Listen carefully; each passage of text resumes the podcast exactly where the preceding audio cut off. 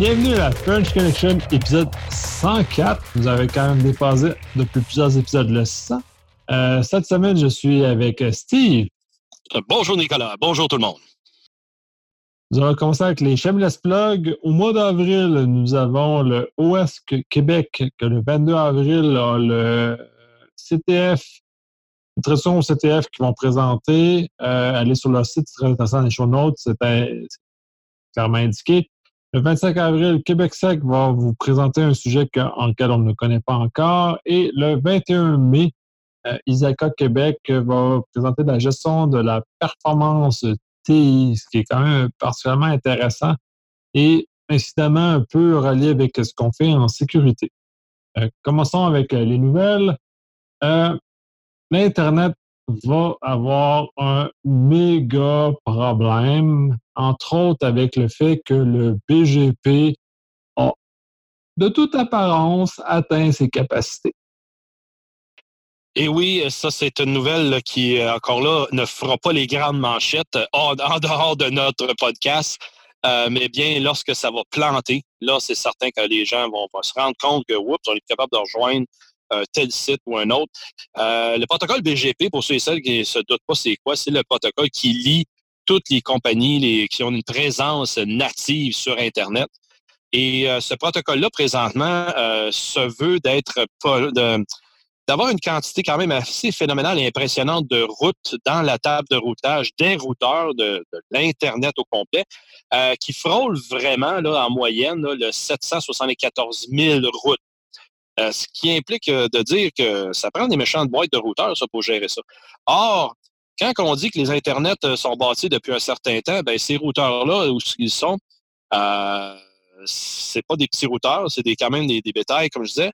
Et il arrive que certains ont vécu déjà une limite à 512 000 entrées et maintenant la nouvelle limite de 768 K, autrement dit 768 000 entrées de la table de routage, risque d'être atteinte dans les prochaines semaines, et pas années, semaines, ce qui laisse croire qu'il va y avoir des dérangements importants sur Internet. Et dans un avenir très rapproché, il y a certains autres modèles qui vont être limités avec 1024 entrées. Euh, ceci étant dit, euh, ça veut dire quoi tout ça? Euh, concrètement? ça veut dire que l'Internet est malade et euh, les fournisseurs d'accès, peu importe ceux qui ont des points de présence et qui ont des, des routeurs qui ne suffisent pas à la tâche, ben, ils vont peut-être manquer d'espace pour avoir justement les dernières entrées euh, dans la table de routage pour être capable d'acheminer l'information du point A au point B. Et après coup, euh, on risque peut-être d'avoir des ralentissements. Évidemment, c'est pas parce que c'est annoncé par nous à French Connection que ça va arriver, mais c'est juste que euh, il y a des compagnies, par contre, qui vont encore une fois réagir au lieu d'anticiper. Puis même, je ne serai pas surpris, Nicolas, il y a des compagnies qui ne savent même pas que les routeurs sont pas capables de soutenir cette limite-là de 770 000 routes BGP. Donc, ceci dit, attendez-vous à des dérangements prochainement sur les Internets. Mais tout ça est fascinant, puis un peu, jusqu'à un certain point, ça me rappelle ce que Béga disait il y a pas longtemps, que 640 cas de mémoire pour un ordinateur était suffisant. On se trouve dans une situation où les grands penseurs de les Internets ont pensé que euh, le nombre de routes, parce que BGP, ça réfère essentiellement à ça, serait suffisant, ce qui fait que les équipements vont arriver à capacité, et s'ils avec, arriver à capacité, ça va exploser. Euh, tu mentionnais très clairement que euh, les grands fournisseurs sont minimalement au courant. Les plus petits ne sont peut-être pas, fait qu'on risque d'avoir des éléments de petite tempête de, d'accès qui risque d'arriver. Oui, définitivement. Puis, euh, c'est, encore une fois, c'est pas parce que c'est la première fois. Je veux dire, il y a déjà une crise qui appelle ça, eux autres, le 512K day. Et maintenant, cette crise-là va être le 768K day, euh, donc le, le, journée 768K. Euh, et c'est comme l'an 2000, je veux dire. on a eu un événement récent où on arrive à des, euh, des atteintes, là, ça, avec le protocole GPS, là, qu'il euh, y avait un flip qui se faisait donc un peu plus tôt dans le mois d'avril et qui il a reseté vraiment là, son clock euh, pour être capable d'interpréter l'horloge provenant du, du, signal GPS. Et certains vieux GPS affichaient pas évidemment les bonnes données. Donc, c'est des éléments comme ça que, oups, on arrive à, à, des fins de vie utiles, mais que les, appareils poursuivent le, travail. Et comme on dit, euh, des, des, routeurs chez les fournisseurs d'accès Internet, ou en tout cas qui n'ont pas une présence sur Internet, quand même qui arrive, on va tomber à la 770 millième route qui va être dans le routeur. le routeur, qu'est-ce qu'il va faire? Ben, il y a des routes qui vont y manquer, c'est clair. Fait que c'est de cette façon-là qu'on voit que ça va être à ce moment-là problématique. Euh, et il y en a dépendamment des fabricants que le routeur peut tout simplement arrêter de fonctionner. Je, lance ça complètement euh, comme ça, Nicolas, mais euh, je ne serais pas surpris dans le fonctionnement. Ça pourrait à ce moment-là déranger certaines pièces pour opérer et non pas juste ne pas enregistrer des routes simplement. Mais encore une fois, il n'y a pas de moyen de savoir combien qu'il y en a qui ne sont. même sur Showdown, on ne peut pas trouver les routeurs qui seraient vulnérables face à cette limitation-là. Ah, cette limitation-là est très obscure. Et comme tu dis, on ne sait pas ce qui va se passer parce que je pense que personne qui a testé le fait de dépasser ces limites-là. Euh, ça peut être très intéressant parce que des, des, des routes vont disparaître, mais quelles routes vont, disparaître, vont disparaître de ça? Fait que des, des segments complets d'Internet qui vont devenir inaccessibles sur la base que ces segments-là vont disparaître. Quel équipement vont le faire? C'est vraiment euh, très fascinant. Et on se trouve encore dans des, circonstances où on a mal jugé la portée des décisions qui ont été prises avant. C'est très fascinant parce que ça fait, on répète l'histoire. Je, répète encore, Bill Gates a dit que 640 cas de mémoire vive pour un ordinateur était suffisant puis qu'il ne voyait pas pourquoi. Et maintenant, on vit avec des ordinateurs, puis j'en ai un qui est 32 gigs de mémoire vive. C'est plus que 32 fois ce que Bill Gates avait pu même imaginer au moment où il parlait de, du DOS début des années 80. Alors, c'est phénoménal. Puis, je veux dire, on l'a vu. Euh, écoute, la journée 512 000 euh, de 512 cas, c'est arrivé en 2014. Donc, il y a cinq ans.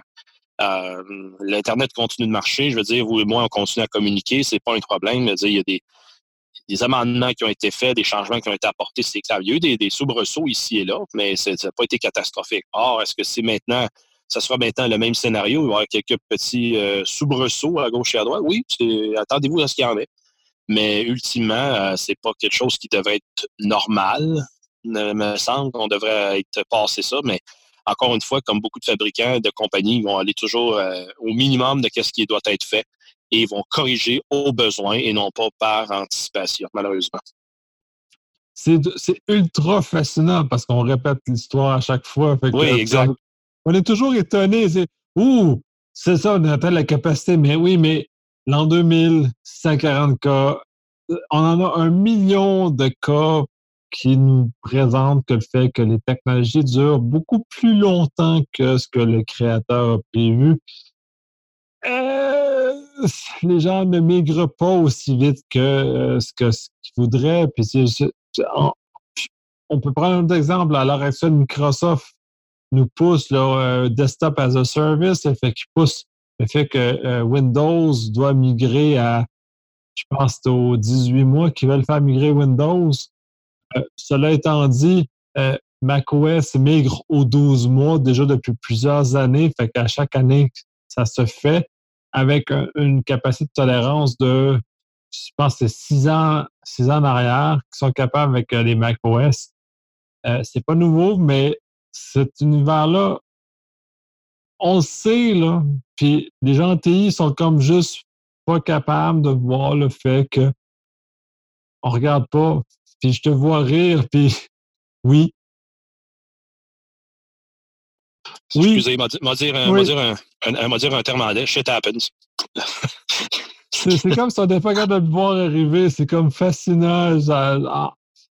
En 2019, on a vécu tellement de cas de limitation, puis on est encore, on répète encore les mêmes erreurs qu'on fait.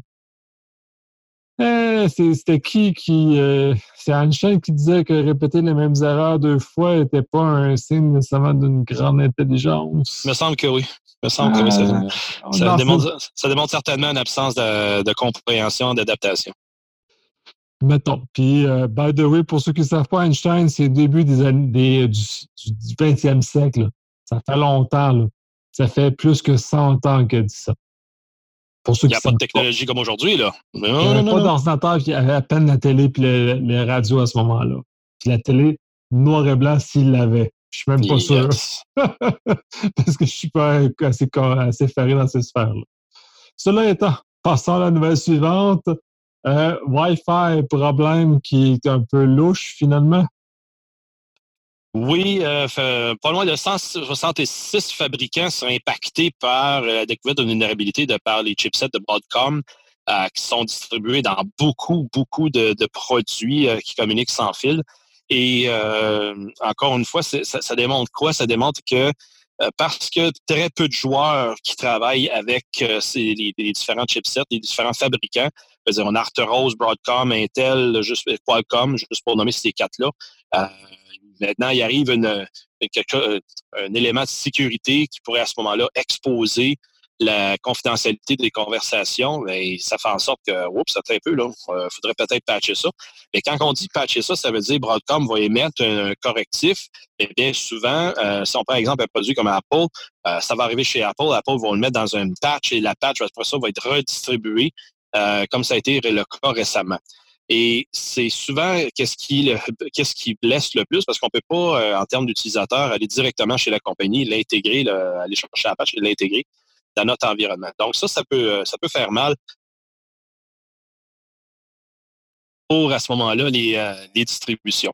Euh, ce qui veut dire aussi, ça, on va en parler peut-être juste un peu plus tard si, on a le temps, mais si la distribution est mal faite, est mal supportée, ça peut impliquer aussi une attaque contre la, chaîne de distribution, une supply chain attack, qui veut à ce moment-là de, de vraiment corrompre dans des points de distribution spécifiques la distribution de correctifs. À date, euh, on l'a vu récemment, il y a eu des cas, de, euh, exemple chez Lenovo, euh, juste pour nommer celui-là, qui a des Magnesus, qui est le plus récent, qui distribue à ce moment-là des correctifs, mais ils sont pas correctement bien identifiés ou bien signés et ça arrive à contaminer l'autre côté, donc chez nous comme utilisateurs. c'est juste fatigant, mais encore là, il y a y a un gros manque, euh, je ne sais pas que tu en penses, Nicolas, mais il y a un gros manque au côté vérification euh, lorsque c'est redistribué. Et on moi, je crois que comme usager, on a très peu de moyens de connaître, euh, à part évidemment de, regarder la signature en chat 384 ou 512, parce que chat 1, c'est plus bon, ni MD5. de regarder si la signature numérique du code qui passe elle est authentique ou pas. C'est à peu près la seule manière qui nous reste de garantir ça. Sinon, je sais pas ce que tu en penses, euh, quel moyen qu'on aurait. C'est très difficile. Euh, le problème, c'est que la chaîne, la chaîne de conception des systèmes est, euh, énormément plus compliquée que ça l'était. Broadcom, là, dans ce cas-ci, c'est Broadcom. Broadcom est dans plusieurs systèmes, pas uniformes. Est-ce que ces systèmes-là sont patchés? C'est très difficile à savoir. on, par expérience, je sais que Apple a tendance à patcher beaucoup plus vite qu'Android, par exemple. Oui. Qui fait que, puis même le problème d'Android, c'est que le fait que les, euh, c'est dépendant des fournisseurs, euh, fournisseurs cellulaires sont particulièrement lents à transmettre l'information. Oui, puis euh, dans ce cas ici, veut dire, c'est encore une fois, ça, on va dire, c'est simple, c'est un buffer overflow de, dans deux parties différentes de façon qui opère. mais il reste fondamentalement que Aujourd'hui, ces chipsets-là, on les retrouve encore là euh, dans des téléviseurs, euh, dans des cellulaires, euh, dans tout ce qui communique sans fil, juste pour nommer quelques exemples comme ça. Donc, ça veut dire que le fabricant de télévision va aller déployer une mise à jour? ça, je sais que non. Mais il reste pareil, il faut qu'il y ait une façon de facile de le faire, mais c'est ça qui est pas facile, justement, d'aller chercher. Là. puis d'après ça, de l'appliquer, ce correctif-là. Donc, euh, soyez avisés. Euh, il y a des mises à jour à faire. Euh, comment savoir aussi que vous avez un chipset Broadcom? Ça, c'est l'autre portion, je crois, qui est difficile pour monsieur et madame tout le monde. De comprendre, OK, ma TV, elle a un Broadcom, mon laptop, il a un Broadcom? Donc, il y a des aspects de, connaissances techniques à aller chercher pour déterminer si c'est le cas dans votre appareil que vous avez ce chipset-là. Pour faire l'exemple, tantôt ce que je disais pour Apple, ils ont corrigé cette, cette vulnérabilité-là dans le déploiement du 15 avril sous euh, le CVE 2019-8564 est connu cette vulnérabilité-là. Donc, euh, soyez avisés, ceux qui ont des appareils Apple, euh, macOS comme iOS, ça a été corrigé, ces affaires-là. Ben, c'est ça. d'où le problème, c'est qu'on maintenant on est dépendant euh, du fournisseur intermédiaire. Je parlais d'Apple parce qu'Apple utilise jusqu'à certains égards beaucoup de Broadcom dans ses équipements. on dépend d'Apple pour nous aider comme consommateurs à corriger. Bien heureux ceux qui utilisent Apple parce qu'ils sont quand même assez à jour dans leur, euh, dans leur stratégie. Mais quand tu parlais des télévisions, euh, moi, mon fournisseur de télé, euh, je suis pas convaincu qu'il est aussi, mettons, dédié à la surveillance ce genre de choses-là. Fait je suis convaincu que ma télé, c'est là du Broadcom. Et toute la question est de savoir est-ce que c'est du Broadcom dans ma télé? Euh, puis je suis, dans le domaine, là. J'ai aucune idée de ce qu'il en est. Imagine, Imaginez le monsieur et madame tout le monde. Les autres n'auront aucune idée de ce qui se passe. Fait qu'on met sur le fardeau du fournisseur le final toute la correction. C'est pas tous. Je sais qu'Apple est quand même pas si pire dans, ce, dans ce monde-là. Microsoft s'est beaucoup amélioré aussi d'ailleurs parce qu'il quand même contrôle une bonne dose du marché consommateur. Est-ce que les autres utilisateurs, du, les autres participants euh, au, marché utilisateur sont aussi? Euh, je suis convaincu qu'il y a plein d'équipements IoT, euh, thermostat intelligent, euh, lumière intelligente ou whatever ce qu'on a. Téléphone Samsung, téléphone Huawei, euh, oui. Tout, tout, tout, ce qu'on considère intelligent. Mais, oui, c'est une mauvaise traduction parce que ça, puis ça, je trouve qu'en français, on a été médiocre là-dessus parce que smart en anglais, ça ne veut pas dire intelligent en français. Il y a comme un, mmh. dans la traduction. Ça ne veut pas dire la même chose. Smart TV puis intelligent, intelligente, pour moi, c'est pas la même chose. Je pense que tu es pas mal d'accord avec ce point. T'appellerais-tu ça une télévision futée à ce moment-là? C'est très difficile de trouver le, smart, mais il faudrait trouver un terme francophone minimalement qui est plus représentatif que intelligent parce que moi, je n'ai pas, un, pas un téléphone intelligent, je n'ai pas une télévision intelligente. Smart, c'est pas intelligent. Smart, c'est juste comme je sais pas. en plus de langue française, faites votre job, puis trouvez quelque chose de mieux que intelligent parce que ça marche pas comme concept. Ça met de mauvaises idées dans la tête des gens. Tout à fait. Cela étant, tout ce qui est smart dans notre vie, euh, s'il y a du Broadcom dedans, on est dans la marde, puis on est à la, à la remorque du fournisseur, pas de Broadcom, mais du fournisseur final pour être patché. Est-ce que celui-ci a vraiment l'intérêt de nous patcher? C'est pas toujours le cas. C'est quand même un problème. Exactement. Puis euh, il y a même euh, danger de déni de service. Mais encore là, Nicolas, euh, quand je, me documentais sur cette nouvelle-là, c'est pas si évident que ça de créer, de, dire demain matin, on se dit Ah, on va en profiter de la vulnérabilité, tu sais, on va écœurer le monde. C'est pas évident. Mais comme n'importe quelle faille et vulnérabilité qui sont découvertes, euh, il s'agit qu'il y en ait un, deux, trois là, qui dit Ah, nous autres, on va créer le, code nécessaire pour que les gens puissent euh, tester leurs équipements, n'est-ce pas? Euh, ben, à ce moment-là, c'est là peut-être que ça va devenir un peu plus mainstream, puis on va voir des applications qui vont planter, des applications sans fil planter davantage. Mais ceci dit, je ne vois pas, je n'entrevois pas présentement la, la plus-value de quelqu'un va se prémunir de cette vulnérabilité-là, puis il va s'en servir dans une tour à bureau pour être capable d'aller euh, faire planter tout ce qui est Wi-Fi alentour. À moins euh, que ce soit du, des jokes du 1er avril, là, je vois pas que. tu sais, comme il y en a des vulnérabilités qui sont là pour être capable de voler de, de, l'information, de, du matériel financier, puis que les gens s'en servent donc pour faire une pièce. OK, c'est une conséquence directe. Mais dans ce cas-ci, je, OK, il faut qu'elle soit juste pour éviter des troubles potentiels, il faudrait peut-être le patcher. Ça revient à ça pas mal. Mais c'est une vulnérabilité, elle est, elle, de toute apparence, elle est petite. Et le problème, c'est qu'une simple vulnérabilité, aussi petite qu'elle soit, permet d'entrer dans les systèmes. C'est ça que les gens ont peut-être peu de misère à mesurer, et à quel point les, impacts sont néfastes. tant qu'à parler de Wi-Fi, ben, le nouveau standard WPA3 est aussi un peu en problème. Yes! Euh, enfin, on va migrer, on va amener une meilleure sécurité en principe dans l'environnement du sans-fil. Euh, juste pour se rappeler un petit peu d'historique, je veux dire, euh, au début des fin des années 90, quand que ça sort, la, technologie du sans-fil est sortie, je veux dire, c'est Web qui dominait la sécurité dans, tout, tout, et partout. Et Web rapidement a été vu comme étant vulnérable. On sait avec son vecteur d'initialisation qui était répétitif. Après coup, c'est en 2004, ça a donné lieu à la création des IEEE 802.11i pour la norme Robust Secure Network, qui permet à ce moment-là d'utiliser WPA ou WPA2. Mais WPA, juste pour faire encore là une petite brin d'histoire, ça utilise le même chiffrement RC4 que Web, et ça l'a simplement complémenté avec un Temporal Key Integrity Protocol, donc un TKIP, pour être capable de complexifier le chiffrement RC4 qui était faible et surtout enlever le vecteur d'initialisation fautif. Mais ça, ça a été temporaire, qui est appelé un pre-RSN measure, et jusqu'à ce qu'une génération de hardware, pas capable de gérer AES en termes de chiffrement, puisse continuer de sécuriser, entre guillemets, la transmission. Et après coup, euh, lorsque le, hardware a rendu l'âme, euh, excusez, le, matériel, ben à ce moment-là, c'était capable d'utiliser la nouvelle norme qui est WPA2. Aujourd'hui, là, encore là, Nicolas, moi, ça me dépasse. Euh, comment est-ce qu'un fabricant arrive à mettre sur le marché un appareil, il se dit encore là, en avant-plan de la sécurité, mais il offre WPA puis Web encore dans ses choix de sécurité de l'appareil. Ça, ça me dépasse un peu. Mais ceci dit. Ben, les gens, les gens s'en foutent. Ben, ils s'en foutent certains mais ils sont mal protégés.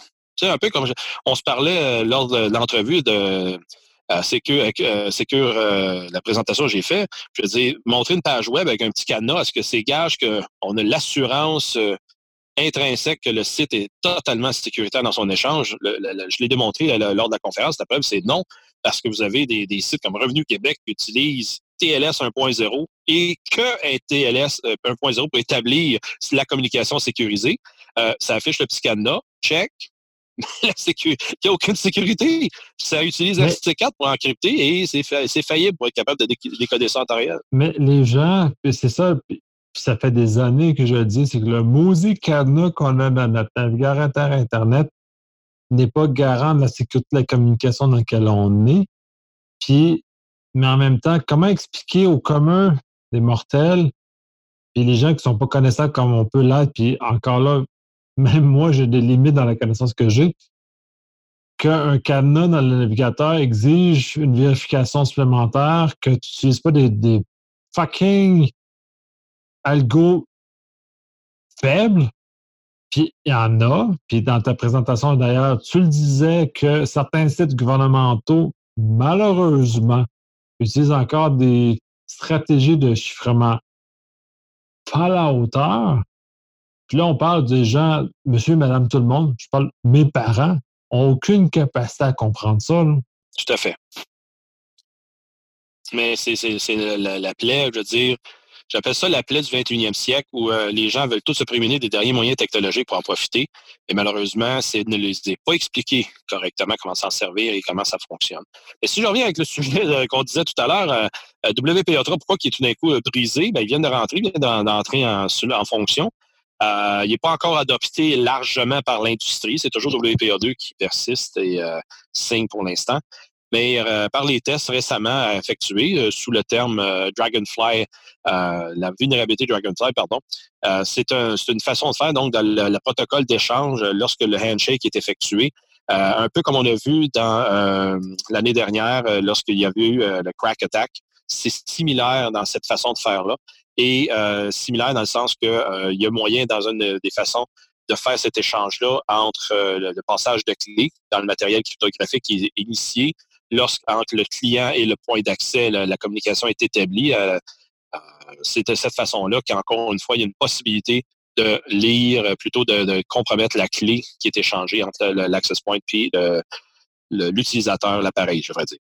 Donc, euh, c'est les mêmes chercheurs, les mêmes chercheurs que euh, Van Hoff, autrement dit, euh, qui a découvert cette vulnérabilité-là suite à celui qui avait découvert Crack. Mais ça va, ça va sans dire que, encore une fois, pas parce que le nouveau protocole est en place que tout est réglé. Au contraire, on voit ici que c'est encore une opportunité de développer avant de publiciser et de, le pousser sur le marché. J'espère juste que ça va se régler rapidement, car on a des belles, des belles technologies du sans fil qui s'en viennent et ce serait intéressant de pousser une nouvelle technologie avec nouvelle sécurité pour être à mesure à ce moment-là de ne pas se casser la tête et que tout le monde en profite. Tout à fait. Puis, un, étant un très grand utilisateur de technologie, j'aime ça quand la facilité que ça amène dans ma vie. Mais cela étant, euh, comme professionnel en sécurité, je suis un peu inquiet justement que ces compagnies-là se sacrent un peu de toute la protection de l'information dans laquelle je, communique. Là, c'est très proche, on parle du, Wi-Fi dans ce cas-ci. C'est pas parce que mon Wi-Fi est localisé chez nous que euh, on doit moins sécuriser ce que c'est. Puis j'ai la chance, avec des gros guillemets, d'avoir des équipements sans fil, que mes routeurs sans fil sont doublés pas 3. Le problème que j'ai, c'est que j'ai aucun équipement qui communique avec ces équipements, avec mes points d'accès, qui sont doublés par 3 je suis comme pogné parce que j'ai en même temps des vieux équipements d'une ancienne génération qui sont éternellement vulnérables. c'est pas parce que c'est sûr que les Chinois ne viendront pas m'attaquer parce qu'ils sont physiquement pas proches de chez nous. Mais mon voisin, lui, il, il capte mon, euh, mon signal Wi-Fi. Le gars qui stationne louche en avant de chez nous, lui aussi peut capter mon signal Wi-Fi. Là, est-ce que ce que je vais mettre, c'est des, des, euh, des protections, euh, la peinture anti-Wi-Fi sur mes murs? Ben, pourquoi pas? Ça, ça une l'occasion de, de, pouvoir redécorer avec un, petit brin techno moderne. moi, je te le recommande. oui, mais là, on parle de. Et comme toi et moi, on est très techno, on est capable de comprendre ça. Est-ce que euh, madame et, monsieur tout le monde sont capables de faire ça? Puis, je, puis ça, je vais le répéter, le, en France, ils appellent ça Madame Michu. Madame, Michu est capable de comprendre? J'aime ça qu'on ait donné un nom à cette personne-là, qui est le, le, le, citoyen lambda, Madame Michu. Est-ce que Mme Michu est capable de comprendre que son signal Wi-Fi va jusque dans la rue en face de chez elle? Est-ce qu'elle est capable de comprendre que euh, c'est comme crier dans un bureau? Puis j'ai eu cette conversation-là euh, dernièrement avec euh, son, bureau sur comment fonctionne le protocole ARP et pourquoi celui-ci est problématique. C'est ça, je peux l'expliquer à des gens qui ne comprennent pas la technique. J'ai essentiellement le protocole ARP, c'est que tu arrives dans un espace de travail ouvert, tu cries très fort, je cherche telle personne et tu attends que cette dite personne-là se lève pour identifier. C'est ça que le protocole ARP. Et l'image a été tellement forte qu'on a appliqué des mesures correctives en conséquence. Mais quand il faut expliquer aux gens ce que c'est, le Wi-Fi, c'est ça. C'est comme t'asseoir sur ton soin de maison et dire Hey, j'existe. Je te diffuse tout mon contenu. Veux-tu l'écouter? Puis t'es proche, fait tu l'entends. merveilleux pour toi. C'est ça le Wi-Fi. Mais c'est très bien apporté. Puis euh, écoute, ARP, pourtant, là, ça date de, long, de longtemps et on en parle encore, c'est omniprésent. Euh, ça va l'être toujours euh, sous IPv4. Mais c'est fascinant comment encore aujourd'hui, euh, on est obligé de réexpliquer. Puis je crois dans l'intervention que tu amenais, c'était il a fallu que tu expliques pourquoi tu veux segmenter, probablement. Et une segmentation, c'est pour réduire ce qu'on appelle le broadcast domain. Et c'est ce que Nicolas vient d'expliquer, de la façon que ça va broadcaster, diffuser haute voix, là, vraiment. Et ça me fait penser justement, j'ai fait euh, j'étais pour faire, j'ai fait une installation de système de vidéoconférence dans une compagnie à Montréal, encore là, une compagnie qui produit, en tout cas, à ce moment-là, produisait, je suis sûr qu'elle produit encore des catalogues électroniques de matériel euh, pour vendre, tu sais, en ligne. Euh, boîte de développement. Autrement dit, 400 personnes, 600 serveurs, non, 600, 600, personnes, 400 serveurs de développement sur un slash size. Donc, pour ceux et celles qui ne sont pas habitués, lorsqu'on dit en TCP/IP, on fait un masque de sous-réseau et qu'il a 16... 16 bits de large. Autrement dit, ça va, c'est valide pour 65 534 adresses sous le même subnet. Et quand j'ai installé, quand on, m'a donné le plan d'adresse IP euh, et j'avais omis, je, suis quand même capable de le dire, j'ai omis de faire mes calculs adéquatement. Et je regardais, moi, juste l'infrastructure, je voyais, il y avait 5 stacks de 3750 en euh, flamme en eux. J'ai dit, hey, on n'aura pas de trouble ici, euh, ça va bien aller. Mais cette façon de faire-là, et ARP étant très bavard, euh, avec même les ingénieurs de Cisco, ils ont, été surpris que, dis ça, c'est avec quelques plaintes que l'organisation m'a fait, euh, suivant l'installation, ça plantait après une heure. Le buffer de la carte, le buffer IP de la carte euh, du système de vidéoconférence plantait systématiquement à chaque fois qu'il s'en servait après une heure. Et c'est après avoir fait des, tests dans l'isolation, etc., que là, on s'est rendu compte, attends un peu, là, là j'ai questionné, j'ai regardé, j'ai sniffé le subnet, et dit, holy shit, qu'est-ce qu'il y a? Et effectivement, lorsqu'on a isolé ça dans un subnet juste à eux, l'appareil fonctionnait très bien. Et après coup, j'ai questionné le directeur de la place et dit Avez-vous des, des, troubles de performance chez vous? Ça doit, ça doit accrocher, des fois, ça doit, doit pas aller vite. Hein? Ah, du oui, mais on s'accommode. Euh, oh. euh, moi, j'ai tout simplement émis des recommandations et j'ai quitté le lieu. mais il y a beaucoup de compagnies. Euh, sérieux, c'est des 3750. C'est des vraiment très beaux équipements. Là. Oui, oui très performant. d'en toucher un peu, puis j'ai de mes amis qui sont beaucoup plus spécialisés en télécom, c'est quand même de très beaux équipements. Et ils s'accommodent d'un ralentissement. Oh my! Ben, c'est parce qu'ils connaissent pas mieux. Puis je pourrais en faire des histoires comme ça. J'en ai vu, là, dire, des, grands, des, des, chaînes de restaurants, d'autres grandes compagnies comme ça qui ont bâti le réseau et opère le j'espère, parce qu'il était encore en slash 16. Des, des, des, gros subnets inutilement euh, laissés ouverts, non subdivisés, euh, parce que probablement les gens, les administrateurs comprenaient comment ça fonctionne. Ça, c'est ma conclusion. on revient à l'image que je disais. Un slash 16, ça veut dire que tu as 65 000 personnes dans un, dans un lieu commun qui parlent en même temps. C'est juste comme fou. Ben, c'est pas dur. Euh, va, Nicolas, dans. On, fait une petite parenthèse, mais va dans les espaces euh, publics, les hôtels, euh, tout ce qui est hospitalier qui offre du Wi-Fi gratuit. Et la majorité du temps, c'est bâti sur un slash. J'ai même vu une fois 8. Donc, ils ont, mis un 10, 0, 0, 0 slash 8. Oui, mais ils ne sont pas concentrés. Ils ont dit, ah, mais ça, on n'aura jamais plus de problème. Euh, sinon, ça tourne alentour encore là de, slash 19, 20, 21.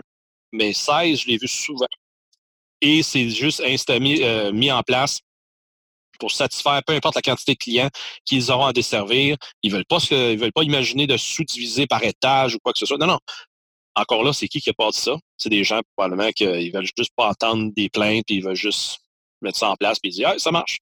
Mais ça marche pas bien tu tues ta performance, ça n'a juste aucun sens. J'ai mes amis en télécom, ils doivent juste comme. Quand ils m'entendent cet épisode, ils vont juste comme pleurer leur âme. Ça n'a aucun sens que ce que tu viens de dire. Oh, ça fait mal. Oh, oui, mais c'est une réalité. C'est plate, mais c'est une réalité. Puis les gens, euh, pas les gens, mais les compagnies euh, ne font pas de contre-vérification si le travail est bien fait, il est bien installé, euh, malheureusement. C'est fréquent. Malheureusement, c'est un problème d'éducation. Puis avant je pense qu'on est mieux de changer parce que je vais commencer à être vraiment brutal dans mes commentaires. On va aller dans un sujet peut-être qui n'est pas nécessairement plus léger, mais un sujet qui a une grande importance au niveau de gérer la grossesse. Et euh, il va en avoir parmi vous, si ce n'est pas vous, c'est votre conjointe qui est dans une situation qui s'approche de ça. Donc, il y a quand même une chose à se préoccuper. Et oui, c'est dans la modernité des choses que les gens de plus en plus se prémunissent, ou plutôt ils profitent, euh, Nicolas, de la technologie, puis c'est correct. Euh, profiter de la technologie et euh, de cette façon-là, s'assurer qu'on puisse suivre les détails médicaux de qu'est-ce qui se passe dans nos vies. On l'a vu dans les dernières années, les gens ont embarqué beaucoup dans la mode de, de faire le suivi d'entraînement avec des applications, des Fitbit attachés à tout ça. Et ça donne des biométries euh, quand même assez précises sur euh, la performance. Puis en même temps, ça aide souvent les, professionnels de la santé à suivre, si nécessaire, les tendances, donc pour le, rythme cardiaque ou la glucosie, la, glucosémie, merci. face à ça. mais par contre, ce qui a récemment ressorti, c'est de suivre en temps réel les, la, la grossesse euh, de quelqu'un. C'est-à-dire, euh, pour vous, mesdames, si euh, vous il y en a que, en tout cas, je sais très bien qui adorent, transmettre les états d'âme sur les médias sociaux. Et là, pourquoi pas garder un petit carnet et sur l'évolution de, comment se, se, développe votre, votre grossesse et en même temps de partager avec les assureurs et mais pourquoi pas le patron au travail? Hein? Et comme ça, tout le monde est au courant, comment vous allez bien, euh, comment votre journée se déroule, euh, les mood swings, comme on appelle en français, je veux dire, les changements d'humeur. Euh, ça a toute une signification, puis à ce moment-là, ça, a sa place, me semble, right? Ça, là, ça, Dans la perspective où comment, là, là c'est un préjugé crasse, que les femmes ont tendance à vouloir partager démesurément et les médias sociaux sont un beau outlet cette ah, là Effectivement, on a c'est comme une espèce de facilité de diffuser notre état d'âme au maximum de personnes qui normalement devraient appeler individuellement pour dire comment on fait. Tout à fait. Et euh, puis ça, évidemment, encore là, avec l'accès aux moyens de diffusion, donc le téléphone euh, plus ou moins intelligent, et la tablette et le laptop, c'est facile à ce moment-là de répandre cette nouvelle. Or, euh, qu'est-ce que vous en diriez, par contre, que ces compagnies euh, qui suivent cette grossesse-là avec vous, euh, sans votre consentement, prennent ces données-là et puissent à ce moment-là faire une pièce sur votre dos? C'est ça qui s'est passé. En Angleterre, il y a une compagnie qui s'est faite ramasser solidement et ça s'appelle le Pregnancy Club Bounty. Et eux, ils sont fait imposer une amende de pas moins de 400 000 livres sterling, ce qui équivaut à peu près à 850 000 piastres canadiens, euh, pour avoir échangé les données sans le consentement de 14 millions de, mamans. Euh, ça veut dire du monde dans ta barouette, pareil. Et euh, à ce moment-là, ça donne quoi aussi? Ça donne l'idée que, oh, ça un petit peu, là si ça se passe avec une compagnie comme ça, ça a donné de même, j'en ai parlé il y a deux semaines, puis là, ça a sorti cette semaine, cette nouvelle-là. Euh, ça veut dire qu'il y a d'autres mondes, d'autres compagnies avec d'autres types d'applications qui font la même chose? la réponse est oui, parce qu'il y, a, il y a eu d'autres cas à travers le temps euh, que ça a été démontré que c'est euh, encore là, il ne faut pas oublier une affaire. Ces applications-là, quand elles sont gratuites, on en fait l'objet de paiement, autrement dit, par nos données, nos métadonnées. Non free lunch. c'est non free lunch. Non, non. Si c'est gratuit, ces compagnies doivent vivre.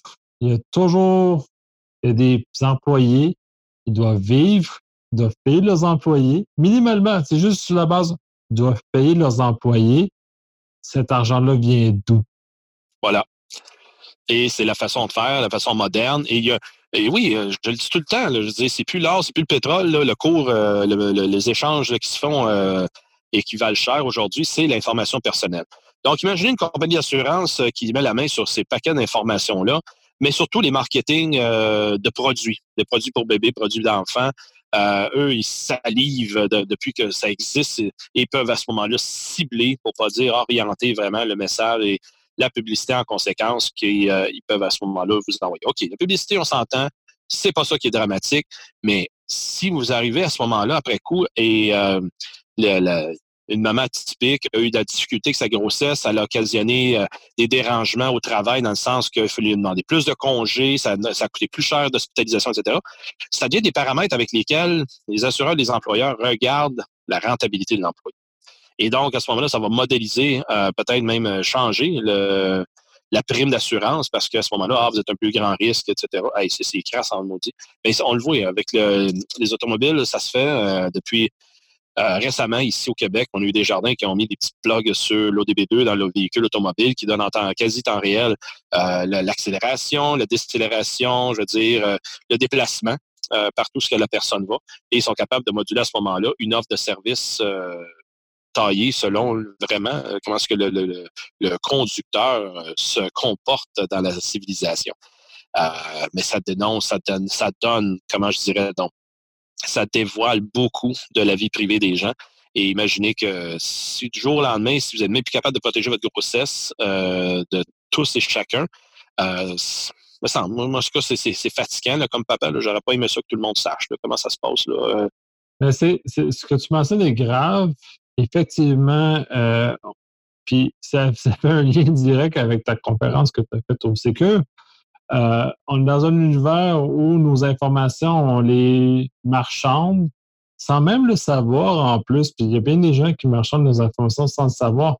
L'exemple que j'aime bien nommer, puis que les gens, ça les déstabilise au, possible, c'est Hermès. Ah, ben Hermès, c'est d'accepter, quand tu passes, quand on passe la carte, c'est d'accepter le fait que euh, le marchand va transmettre l'ensemble de ce que tu as acheté un sac qui va faire whatever ce que tu, ce qui ça lui tente avec cette information parce que tu viens de perdre contrôle de cette information à ce moment-là. Fait que les gens sont pas comprennent pas que quand tu parles de contrôle de cette information, elle fait n'importe quoi. Tout à fait. Et quand tu parlais de grossesse, puis j'avais un cas très intéressant face à ça.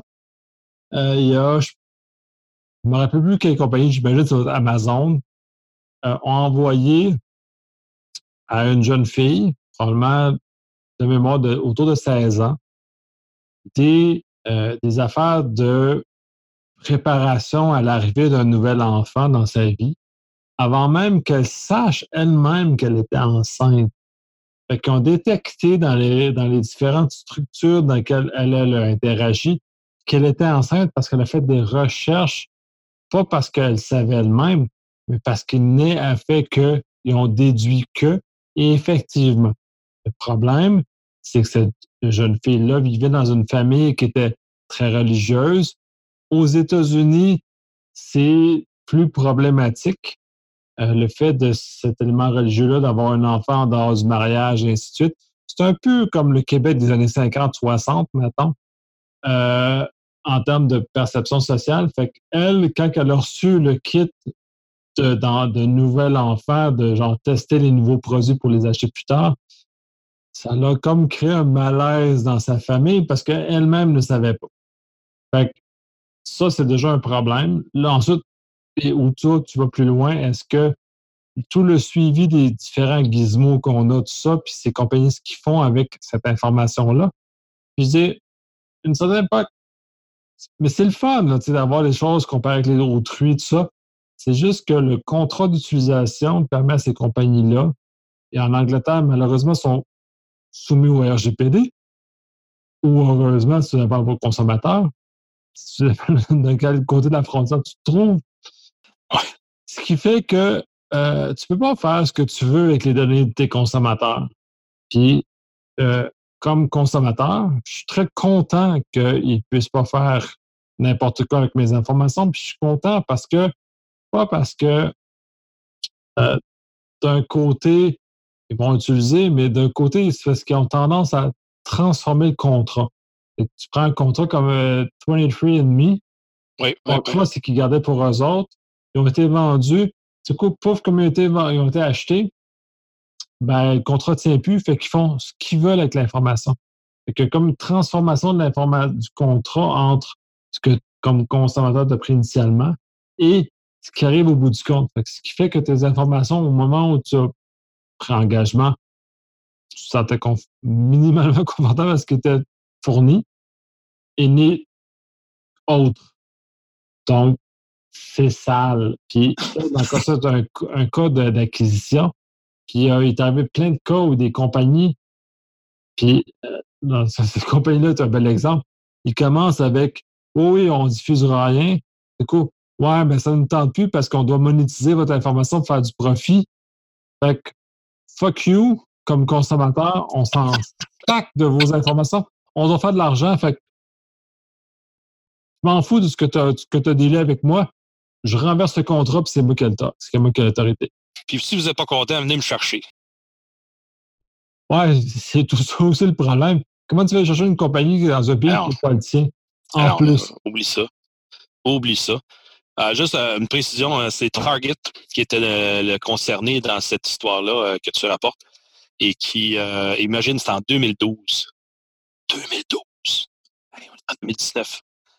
Imagine comment est-ce qu'en sept ans, euh, ça a pu évoluer la façon que toute l'information maintenant est capable d'être fluide et euh, disponible.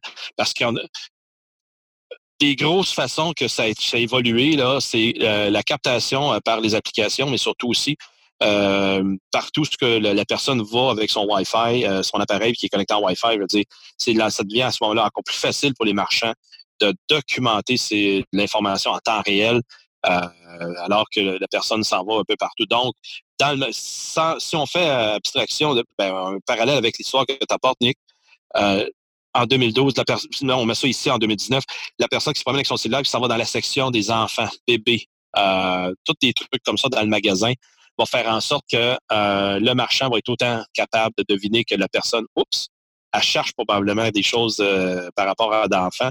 Mais ça, c'est écrit parce que ça aurait pu être facilement euh, interprété comme quoi que dans la famille, il y en a une, une personne qui a un enfant de bas âge et la personne peut chercher des cadeaux, etc. dans ce cas-là. L'interprétation est à, est à suivre là-dedans, euh, mais c'est à faire attention. Et comme tu dis, là, ça a créé des malaises, ça fait, ça a brassé, comme on dit, ça a brassé dans la famille. Euh, mais ça, ça, ça, laisse ça enlève le, caractère privé d'une recherche que tu fais pour tes besoins, encore là, de curiosité. Euh, ça devrait pas. Ça devrait pas transpirer en dehors que juste le moment que tu fais ta recherche. Donc, il y a moyen d'utiliser des outils simples pour être capable de faire une recherche sans que ça s'en aille aux 80, ça s'épuvarde, comme on dit, et que les autres organisations le sachent que vous êtes en train de faire une recherche spécifiquement un sujet délicat, euh, comme tu as décrit.